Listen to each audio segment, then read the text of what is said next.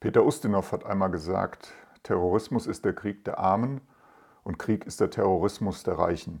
Beide sind gleichermaßen unmoralisch. Am 11. September, nein nicht 2001, sondern fast 60 Jahre früher, nämlich 1944, haben Einheiten der britischen Royal Air Force das südhessische Darmstadt im wahrsten Sinne des Wortes in Schutt und Asche gelegt. Auf Wikipedia kann man dazu lesen. Der Angriff mit anschließendem Feuersturm wurde auf Befehl von Luftmarschall Arthur Harris von der No. 5 Bomber Group der Royal Air Force durchgeführt, welche eine auf die systematische Zerstörung ziviler Flächenziele spezialisierte Einheit darstellte. Zur Zeit des Angriffs experimentierte die Five Group mit neuen Markierungs- und Bombardierungsmethoden. Ihre Wirksamkeit ließ sich am besten an einer unzerstörten Stadt testen. Weiter heißt es, für Darmstadt als Angriffsziel gab es keine schwerwiegenden Gründe. In Darmstadt erprobte die britische RAF erstmals die Taktik des Fächerangriffs.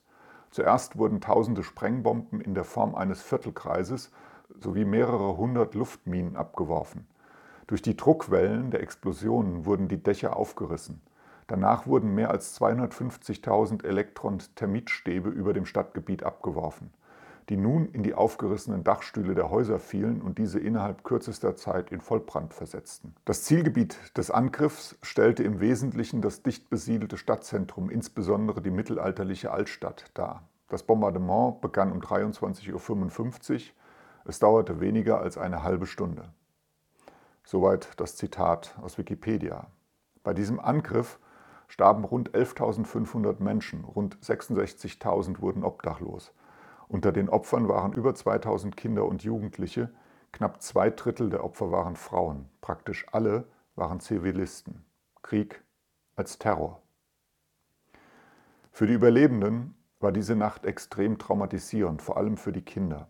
Eines dieser Kinder war der damals elfjährige Fritz Deppert. Fritz Deppert ist heute 88 Jahre alt und einer der wenigen Überlebenden und auch einer der wenigen Männer, die sehr offen über das, was damals passiert ist, sprechen kann und das bereits seit vielen Jahren auch tut. Wir wissen, dass Menschen, die aus dem Krieg kommen, nur selten über das sprechen, was dort passiert ist. Zu groß ist das Trauma und zu groß ist auch der Schmerz. Fritz Deppert ist deshalb etwas ganz Besonderes. Das, was in der sogenannten Darmstädter Brandnacht passiert ist, hat sein Leben geprägt und sicher auch den Wunsch, für Frieden und Versöhnung einzutreten. Fritz Deppert sagt über sich, dass er sein Trauma überwunden hat. Ich habe versucht herauszufinden, wie und die Ehre gehabt, darüber mit ihm ein Gespräch zu führen. Und damit herzlich willkommen zu dieser ganz besonderen Mondays Podcast-Folge. Mondays, Mondays,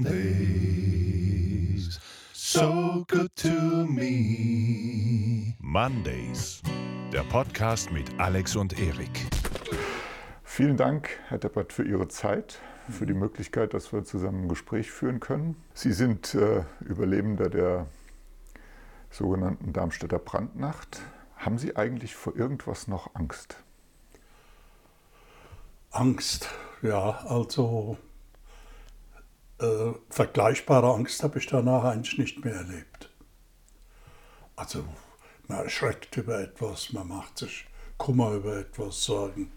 Aber so eine wirklich panische Angst habe ich nicht mehr erlebt. Das war ja ein extrem drastisches Ereignis. Mögen Sie mal so ein bisschen erzählen, wie Sie es erlebt haben? Ja, das war allerdings drastisch. Wir waren ja eigentlich, ich hatte eigentlich eine glückliche Kindheit. Wir haben ja von Krieg hier wenig gemerkt, außer in Familien, wo natürlich ein Vater gefallen ist oder sowas. Und das war bei mir ja nicht der Fall. Also man hatte eigentlich eine glückliche Kindheit. Und dann kamen diese vielen Fliegeralarme. Aber das hat man auch nicht so dramatisch ernst genommen. Man ist halt im Keller. Zuletzt hat man sich nachts gar nicht mehr richtig ausgezogen, Schuhe vors Bett gestellt und dann, wenn es Alarm gab, ist man da in den Keller getorkelt. Aber dann habe ich eine erste Ausbombung erlebt in der Sodastraße. Die Altstadt wurde da zerstört. Die war ja unmittelbar hinten dran. Und auch das hat noch keine Angst oder Panik ausgelöst, obwohl in der Nacht viele meiner Klassenkameraden gestorben sind. Weil die Altstadt hatte keine Keller und die hatten keine Chance. Aber wir sind mit allem umgezogen in die Rheinstraße, also mitten ins Zentrum. Und da kam dann diese Nacht, also die, die kann man mit nichts vergleichen. Da habe ich auch nie mehr etwas auch nur annähernd Ähnliches erlebt. Ja. Denn gut, wir haben geahnt, dass es einen Angriff gibt. Denn als meine Eltern mich geweckt haben und ich hatte da das Treppenhaus runtertorkelte mit den Schuhen da an, da sah ich durch die Flurfenster, dass da schon diese Christbäume standen. So nannten wir diese Lichterbäume, die die englischen Flieger gestellt haben und damit die Stadt taghell erleuchtet haben. Die sahen aus in der Form wie ein Christbaum. Und der Mensch, der hat ja die Neigung, alles so ein bisschen erstmal freundlich zu benennen. Und dann waren wir kaum im Keller und dann kamen die Einschläge immer näher. Und auch das hat, fühlte man sich noch so, dass man dachte, irgendwie schaffen wir das, irgendwie geht es vorbei. Und dann flog eine Luftmine aufs Nachbarhaus, da bin ich durch die Gegend geflogen und lag dann auf den Kartoffeln, die da im Keller gestapelt waren. Und sah eigentlich erst wieder etwas, als mein Vater eine Kerze anzündete. Aber auch das hat man noch irgendwie äh, man hat ja nicht reflektiert. Man hat ja. Wollen Sie dran gehen? Lass es es gut. Er ruft wieder an, wenn es wichtig ist. Wenn es der Sohn ist, dann ruft er gleich mein Handy an. Okay. Auch das hat man nicht, äh, als habe ich als Kind äh, noch nicht dramatisch empfunden. Ich war ja im Schutz meiner Eltern. Ich war im Schutz dieses Gewölbekellers. Das war ein sehr massiver Keller. Es ging insofern eigentlich ganz gut, bis wir rausgingen aus dem Haus. Und das Bild, das war wahnsinnig. Also stellen Sie sich vor, Sie kommen unten in den Hausflur, Haus ist still, ruhig, kühl noch, denken, ich kann nach Hause gehen. dann gehen Sie zur Straße, da ist das Tor weggeflogen und Sie gucken nur auf Feuer. Wirklich nur auf Feuer. Die Bäume brannten, die Häuser brannten, also wo man hinguckte. Und da wäre meine Mutter nicht zurückgegangen in den Keller ohne Vater. Äh, denn da fing dann doch so etwas wie eine gewisse Angst an, sich dem auszusetzen. Das war ja, das war ja unvorstellbar. Dann hat der Vater gesagt, wir gehen. Und naja, wir haben uns dann. Warum hat er das gesagt? Weil er wusste, dass wir im Keller nicht überleben. Ah ja. Er hatte, er hatte so ein Instinkt, äh, wohl noch aus dem Ersten Weltkrieg, er war ja Meldegänger und hat erzählt, er war oft allein in Brenndörfern unterwegs. Er hatte keine Angst vor dem Feuer. Er dachte, es gibt einen Weg durch das Feuer. Denn äh, in dem Keller wussten wir, würden wir nicht, wusste er, wir würden nicht überleben. Da haben alle, die zurückgeblieben sind, in dem Keller umgegangen. Und dann sind wir losgelaufen, eingehängt. Und dann kam dieser Sturm, man konnte nicht mehr alleine gehen. Man musste sich fest einhängen. Aber ich hatte äh, meine Eltern um mich.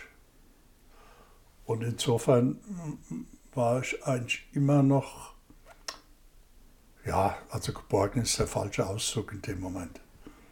Aber irgendwie hatte ich noch das Zutrauen, dass mir nichts passiert.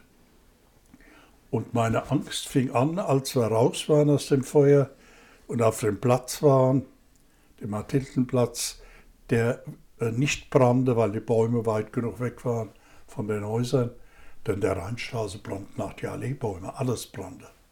Dann habe ich natürlich auf dem Weg Dinge gesehen, die für ein Kind kaum zu verkraften waren.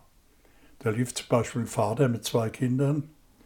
Das eine Kind fiel der bekam, solange wir ihn sahen, das Kind nicht mehr hoch. Denn der ganze Teer der Straße brannte ja hm. und war flüssig. Äh, ich weiß nicht, wie es ausgegangen ist, aber das war so der erste Schreck. Und da habe ich mich dann verkrochen unter den Busch und äh, von dem Moment an war mein Mut eigentlich vorbei. Aber die, das endgültige Trauma geschah eigentlich am nächsten Tag. Mein Vater wollte gucken, ob irgendwas überlebt hat und ging durch die Stadt. Freunde hat er gesucht und so weiter. Und ich habe ihn nicht mehr losgelassen. Ich bin mit ihm durch die Stadt. Ich hätte, ich hätte seine Hand nicht mehr losgelassen. Und da habe ich Dinge gesehen, die waren zu viel für ein mhm. Kind. Mhm. Da war die Kindheit vorbei, sage ich immer. Ich war danach kein Kind mehr und ich hatte Angst. Angst vor Fliegern, Angst vor Sirenen, Angst vor Feuer, Angst sogar vor Menschen. Und das war schon eins zu viel mhm. für das fast zwölfjährige Kind. Ja.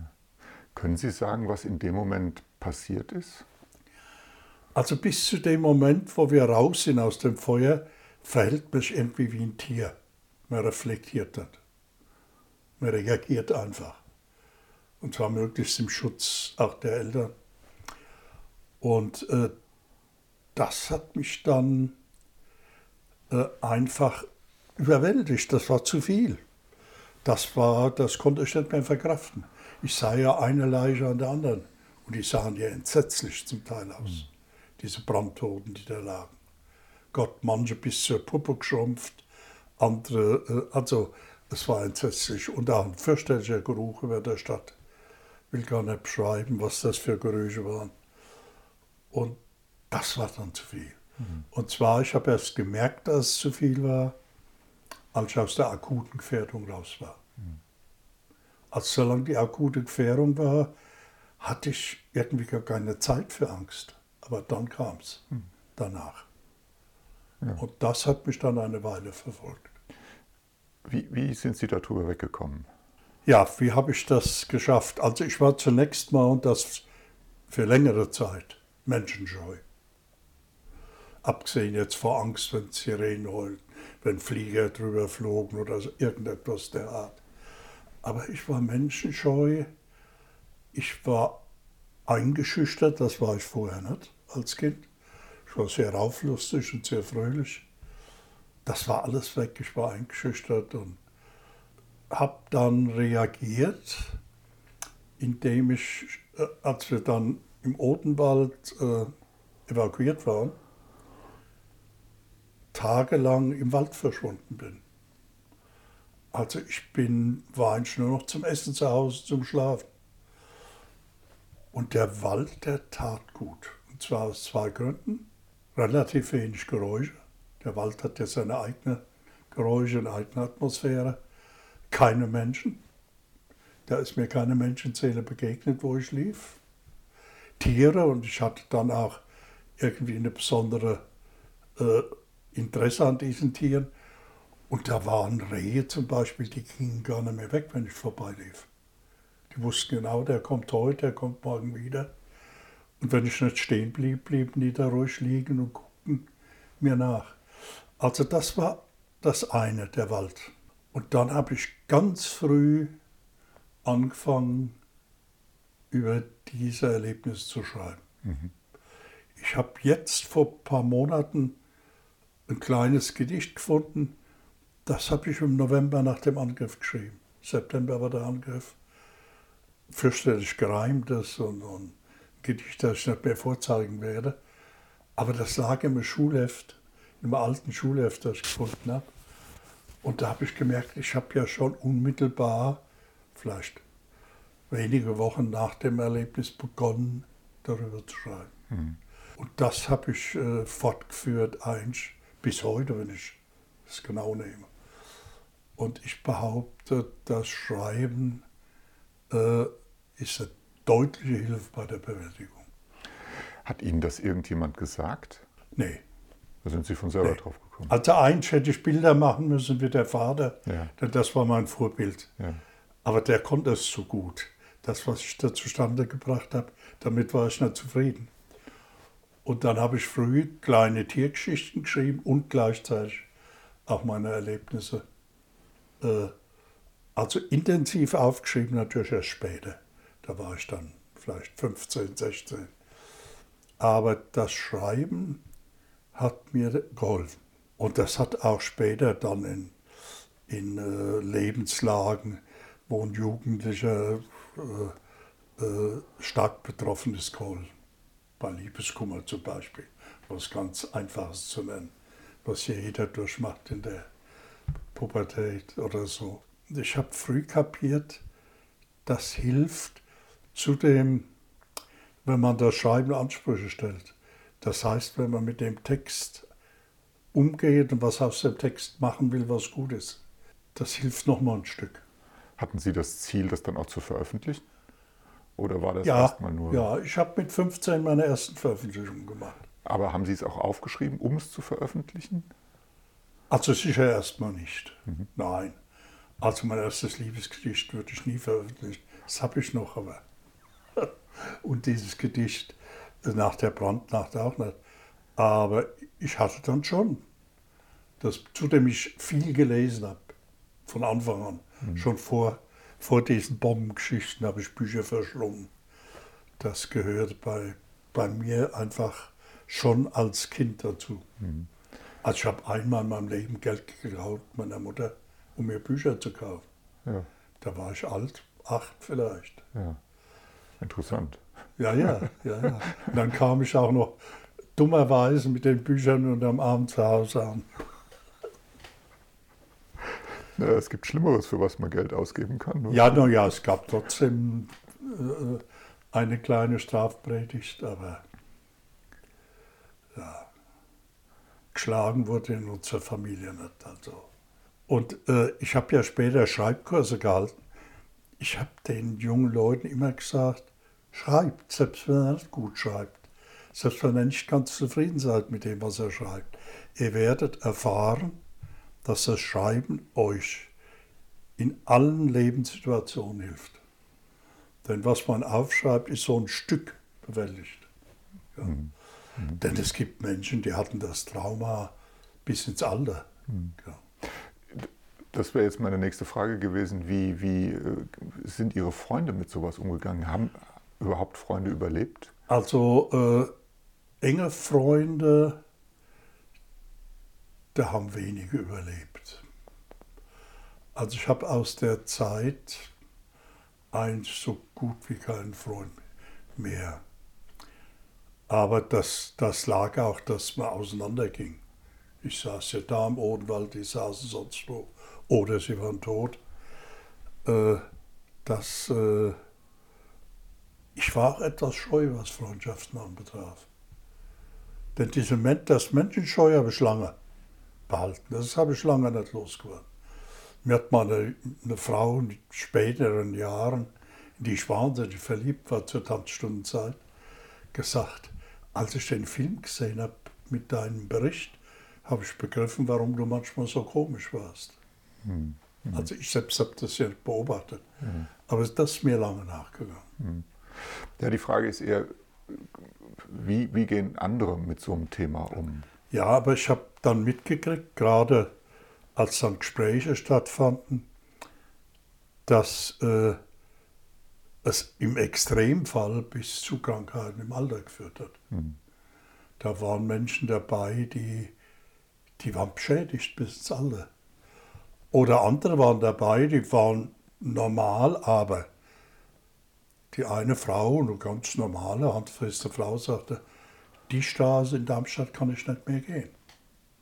Da mache ich einen Bogen drum, weil sie dort diese schlimmen Dinge gesehen hat. Oder es war ein, ein, äh, ein Mann da, der später Pfarrer geworden ist. Der ist diesen Weg gegangen, weil er ursprünglich Hitler begeistert war und Schuldgefühle hatte. Und das auch miterlebt hatte. Also da gibt es vielfältige Beschädigung. Und ich denke, bei allen, die nicht drüber reden oder reden können, äh, frisst sich das fest. Haben Sie sowas wie eine Therapie gemacht? Nee, nee. Wie denn im Odenwald? Da gab es ja nicht mehr mehr Schule zwei Jahre lang. Ja. Ich bin zwei Jahre ohne Schule im Wald spazieren gegangen. Ja. Das hat mir nicht geschadet. Offensichtlich nicht. Also Sie sagen von sich aus ja auch, dass Sie das Trauma überwunden haben. Ja, also ich habe irgendwann auch dann die Angst vor Sirenen oder vor einem Feuer, wenn man so ein Grillfeuer, das hat sich dann verloren. Wobei die Sirenen am längsten nachgewirkt haben. Ja, die sind auch bedrohlich. Also ich Ja, finde auch ja. ich bedrohlich, obwohl ich. Aber ich, äh, seltsamerweise jetzt im Alter träume ich manchmal nachts von Fliegern, die mich bedrohen. Mhm. Aber es geht eigentlich meistens gut aus. Also bislang ist es ja auch Also das, ist, das kommt jetzt seltsamerweise wieder. Und zwar aber ganz äh, abenteuerliche Situation. Es hat überhaupt nichts mit der Realität zu tun. Kann vielleicht sein, weil Sie so oft drüber reden. Weiß ich nicht. Hm. Weiß ich nicht. Sie haben ja dann irgendwann angefangen, drüber zu sprechen. Ähm, Also in meinen Augen sind Sie was ganz Besonderes, weil ähm, Männer, so wie ich das wahrnehme, relativ selten über sowas reden. Also gerade, man weiß das ja auch von vielen Kriegsheimkehrern, die haben nicht gesprochen. Die haben Ich weiß, ich weiß. Mein Vater hat auch mir gegenüber nie über den Ersten Weltkrieg gesprochen. Mein Enkel hat er seine Kriegsgeschichte diktiert. Wie kam es dazu, dass Sie angefangen haben, drüber zu sprechen? Das mag sogar mit meinem Beruf zusammenhängen. Ich bin ja da, dann aus etwas merkwürdigen Gründen Lehrer geworden. Und ich habe dann zuerst, glaube ich, mit Schülern darüber gesprochen, die gefragt haben.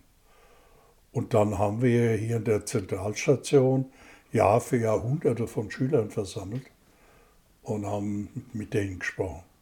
Ja, zu dritt. Ein Bomberpilot, ein zweiter Darmstädter und ich. Wir haben es jetzt wieder digital gemacht zum zweiten Mal. Also ich habe im Grunde mit Tausenden von Schülern darüber gesprochen. Warum? Das kann ich sogar ein bisschen erklären. Also eine Folge dieser Nacht war, dass ich äh, Gewalt absolut ver verabscheue. Denn das war ja Gewalt, was mir widerfahren ist. Und das war eine Lehre oder Konsequenz oder Folge davon, dass ich Gewalt verabscheue. Ich hätte zum Beispiel nie einen Schüler schlagen können, auch als es noch erlaubt war.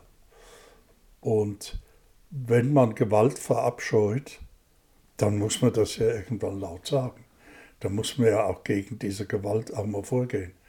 Denn sonst hätte ich nicht mehr in den Spiegel gucken können und keine politischen Gedichte mehr schreiben können. Naja, gut, zu der Zeit, äh, als Sie dann Lehrer geworden waren, war das ungefähr? Ich bin äh, 60 in, 1960. ja, habe ich angefangen.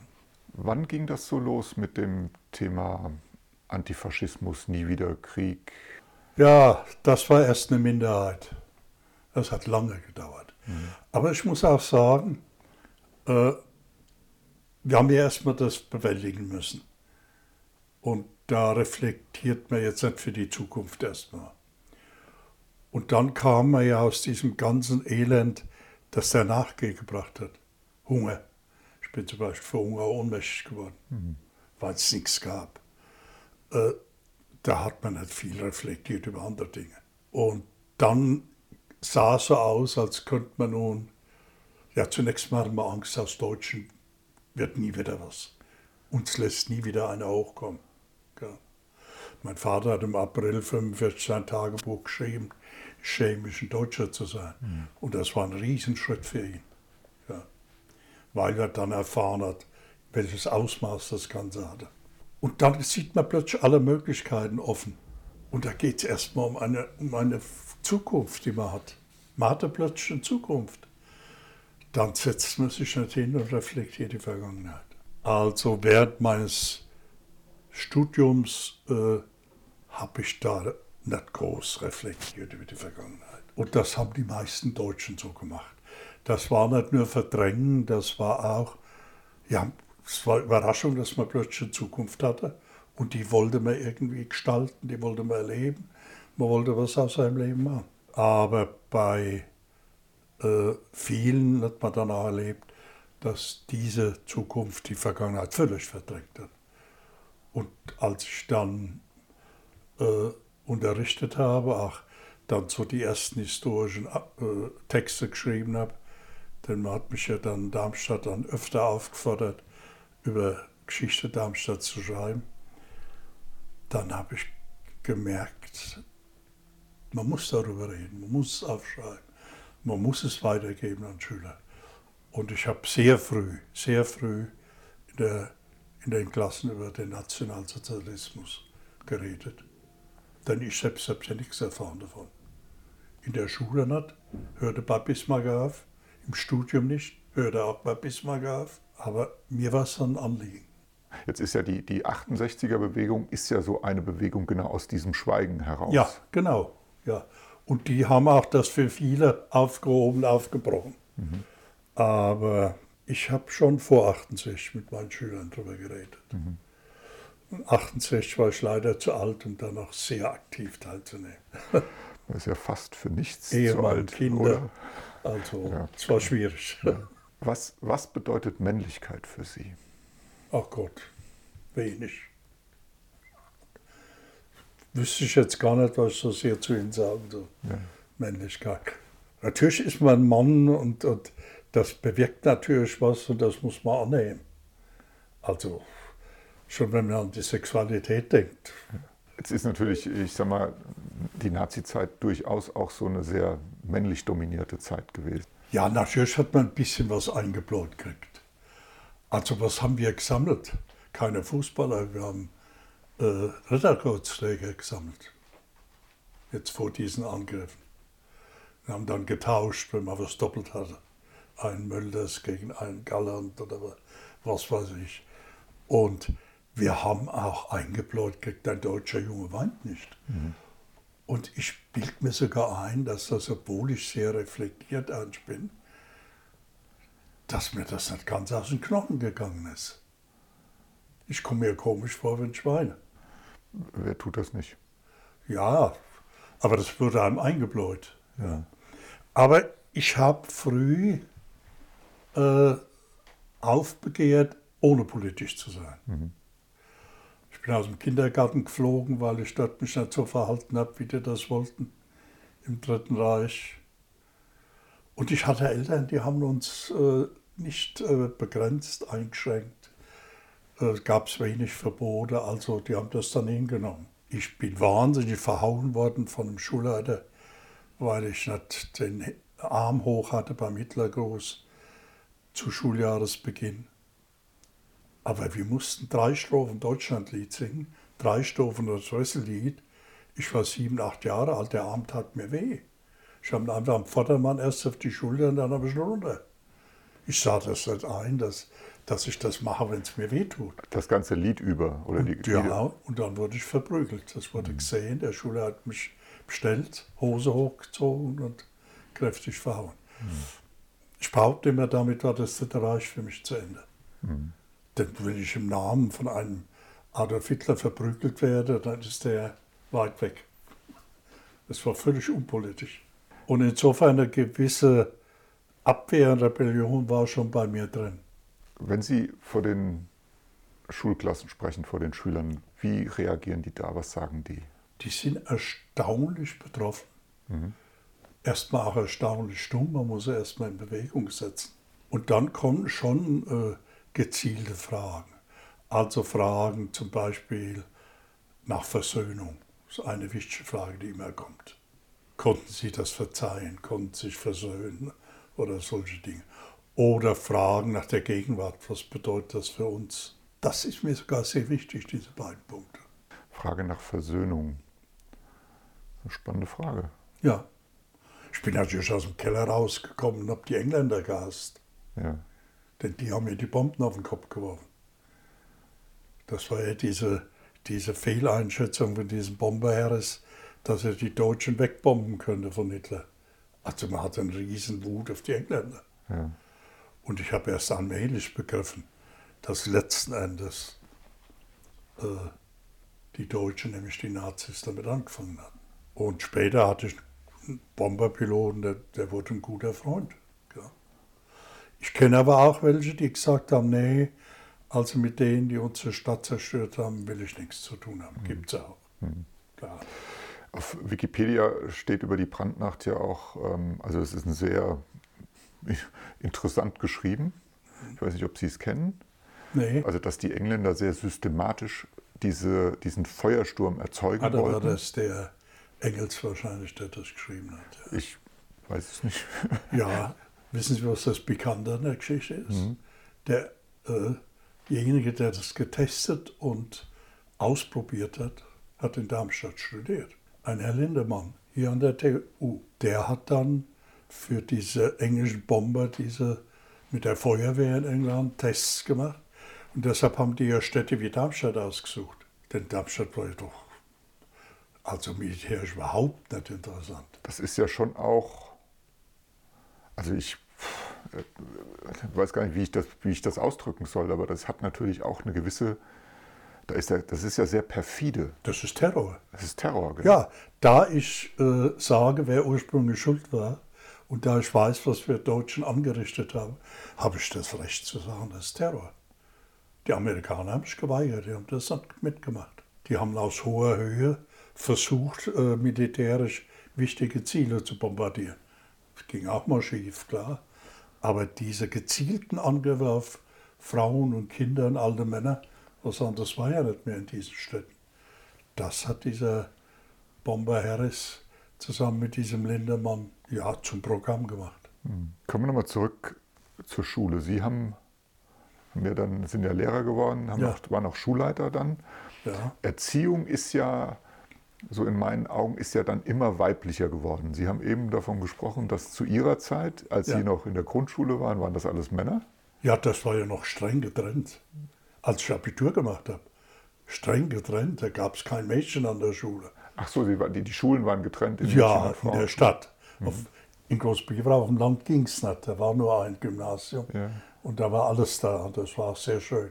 Aber in Darmstadt streng getrennt. Also ich habe so ein bisschen den Eindruck, dass aber die Erziehung insgesamt immer weiblicher geworden ist. Dass es immer mehr Lehrerinnen gibt, immer weniger Lehrer. Also ich komme aus einer Generation, wo die Lehrer dominiert haben. Zudem ich in einer Jungsschule war. Also ich habe Examen gemacht an einer Mädchenschule. Das waren fast nur Frauen, die Lehrerinnen. Also das war, das war wirklich mehr als streng getrennt. Wie nehmen Sie Schule wahr heute? Also eines ist sicher der Fall, Schule ist insofern sachlicher geworden, als da äh, diese Moralansprüche, die früher die alten Lehrer hatten und die persönlichen, äh, äh, ja, wie soll man sagen, Überleistungen, die die manchmal erwartet haben, das ist weg. Der Lehrer ist heute in der Regel viel sachlicher, viel sachbezogener. Und insofern ist auch das Verhältnis sachlicher. Was meinen Sie mit sachlich? Da ist ein Lehrer nicht mehr persönlich beleidigt, wenn ein Schüler nichts zustande bringt und versucht, den loszuwerden, rauszuegeln, rauszuschmeißen. Da ist äh, ein Lehrer auch nicht mehr darauf aus, den Schüler privat zu erziehen noch. Erziehung im alten Sinn spielt da nicht mehr so eine große Rolle. Jedenfalls an den Gymnasien. Die haben uns ja noch versucht zu erziehen. Was hat mein Geschichtslehrer immer gesagt? Jungs, ihr seid die Elite Deutschlands. Oh Gott. Ja. So das Verhältnis Jungs und Mädchen an den Schulen. Das ist so selbstverständlich. Und das war zu unserer Zeit, das war wahnsinnig streng auseinandergehalten. Und umso ungesunder war das. Umso mehr sind wir an die Mauern, haben wieder hingestarrt. Umso mehr haben wir uns aufgeregt, wenn wir da ein hübsches Mädchen gesehen haben. Äh, denn dieses Lockere nimmt auch so manches an Überreizen weg, ist doch klar. So eine Kritik, äh, die man hin und wieder hört, ist ja, dass Schule eher, dadurch, dass sie sehr sprachenlastig ist, ähm, Mädchen bevorzugt. Jetzt sind Sie natürlich jemand, der sehr Ja. viel geschrieben hat und auch sehr gut Ja, mit Sprache ja. umgehen kann. Also sind Sie wahrscheinlich nicht so repräsentativ für diesen Typ Mann, sage ich mal, oder Junge. Wie, wie, sehen Sie, wie sehen Sie diese Kritik? Also in dem Fach Deutsch sind schon die Mädchen besser. Die bringen da irgendwie mehr äh, Empathie mit. Aber dafür haben sie Last mehr in Mathematik und Physik. Also das würden Sie Und auch bestätigen, Chemie. das ist so. Also es gab Lehrerinnen, die wollten unbedingt, dass ich an der Brechschule Mädchenklassen für Physik einrichte, weil die Mädchen benachteiligt wären. Aber umgekehrt nicht, gell? Deutschklassen für Jungs? nee, nee, auf die Idee kam keiner. Lassen Sie uns doch mal ein bisschen gucken auf die, wie sehen Sie die Maßnahmen, Corona-Maßnahmen jetzt im Speziellen an den Schulen? Also da hat man vieles nicht genau überlegt. Also digitaler Unterricht kann vor allem bei kleineren Schülern absolut die Schulen nicht ersetzen. Mhm. Das geht einfach nicht. Ich habe jetzt kein Patentrezept, aber das hätte man anders lösen müssen. Mhm. Also das, äh, da ist eine Generation, ich sehe es am eigenen Enkel, da ist eine Generation, die hat Defizite erfahren. Das war nicht äh, ganz äh, äh machbar und ich sage nicht ganz aufholbar. Und die Gefahr besteht, dass Schule bzw. Lehrer nicht viel Rücksicht darauf nehmen. Die haben ihre Vorstellung, was geleistet sein muss. Und also die deutschen Studienräte gehen davon nicht gern ab. Wie, wie, nehmen Sie so aus Ihrer Erfahrung heraus, mit dem auch, was Sie erlebt haben, wie nehmen Sie die aktuelle Entwicklung in der Gesellschaft und der Politik wahr? Äh, also ich beginne mal mit etwas Positivem. Ich habe sicher einige Dinge an der Bundesrepublik, die mich stören. Aber es ist, das habe ich auch Schülern oft gesagt, es ist einer der lebenswertesten Staaten der Erde. Denn wenn man sich umguckt, das Grauen, das Entsetzen, die Bedrückung, die ist ja greifbar, muss man nicht weit gehen.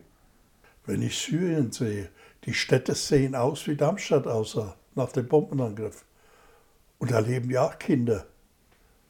Und da sterben auch Kinder. Also das ist, das ist eine Mischung aus einerseits zu sagen, die Welt kann lebenswert sein, wie hier bei uns. Aber wenn man Pech hat, und das ist dann eigentlich schlimm. Haben Sie noch irgendwas, was Sie loswerden wollen? Ja, was ich immer auch Schülern sage am Schluss.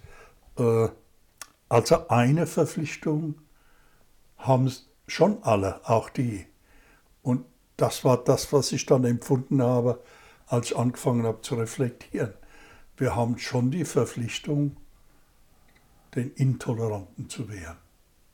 Denn wenn die mal Macht in der Hand haben, ist es zu spät. Also das heißt, äh, ich wäre am liebsten purer Pazifist, aber das geht nicht. Man muss gegen Intoleranz angehen. Allerdings, je früher man angeht, umso weniger äh, Gewalt braucht man selbst. Mhm.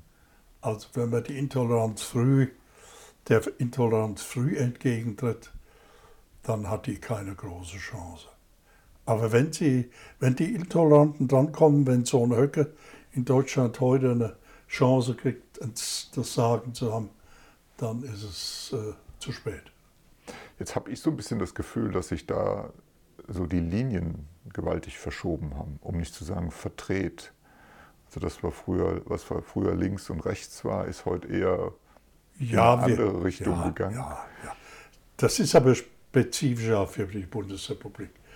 Äh, wenn so ein allgemeiner Wohlstand da ist äh, und so eine allgemeine letztlich Zufriedenheit, dann wird das wischiwaschi dann wird es, sagen wir, zu einer Teppichhändlerrepublik. Es ist so. Da braucht man keine großen Gestalten, die Gott weiß was bewegen. Da läuft es halt gut bürgerlich vor sich hin. Meinen Sie, das geht noch lange gut? Also in absehbarer Zeit schon. In absehbarer. Äh, für meine Enkel habe ich eher Angst vor der Klimaveränderung. Mhm. Denn die könnte dafür sorgen, dass es nicht mehr gut geht. Mhm. Also wenn ganz Afrika auf die Flucht geht, dann ist es auch hier vorbei mit der Ruhe und dem Wohlstand. Mhm. Denn kein Mensch verhungert freiwillig. Klar. Herr Deppert, vielen, vielen Dank. Gut. Es war mir eine Freude, es war mir eine Ehre. Na gut. Danke. So, Mann. Wir hoffen, du konntest den ein oder anderen Impuls mitnehmen. Wenn ja, bewerte uns doch gerne mit 5 Sternen. Wenn du mehr wissen willst, schau doch mal auf unserer Webseite unter www.alexunderik.de vorbei. Mondays, Mondays, so good to me.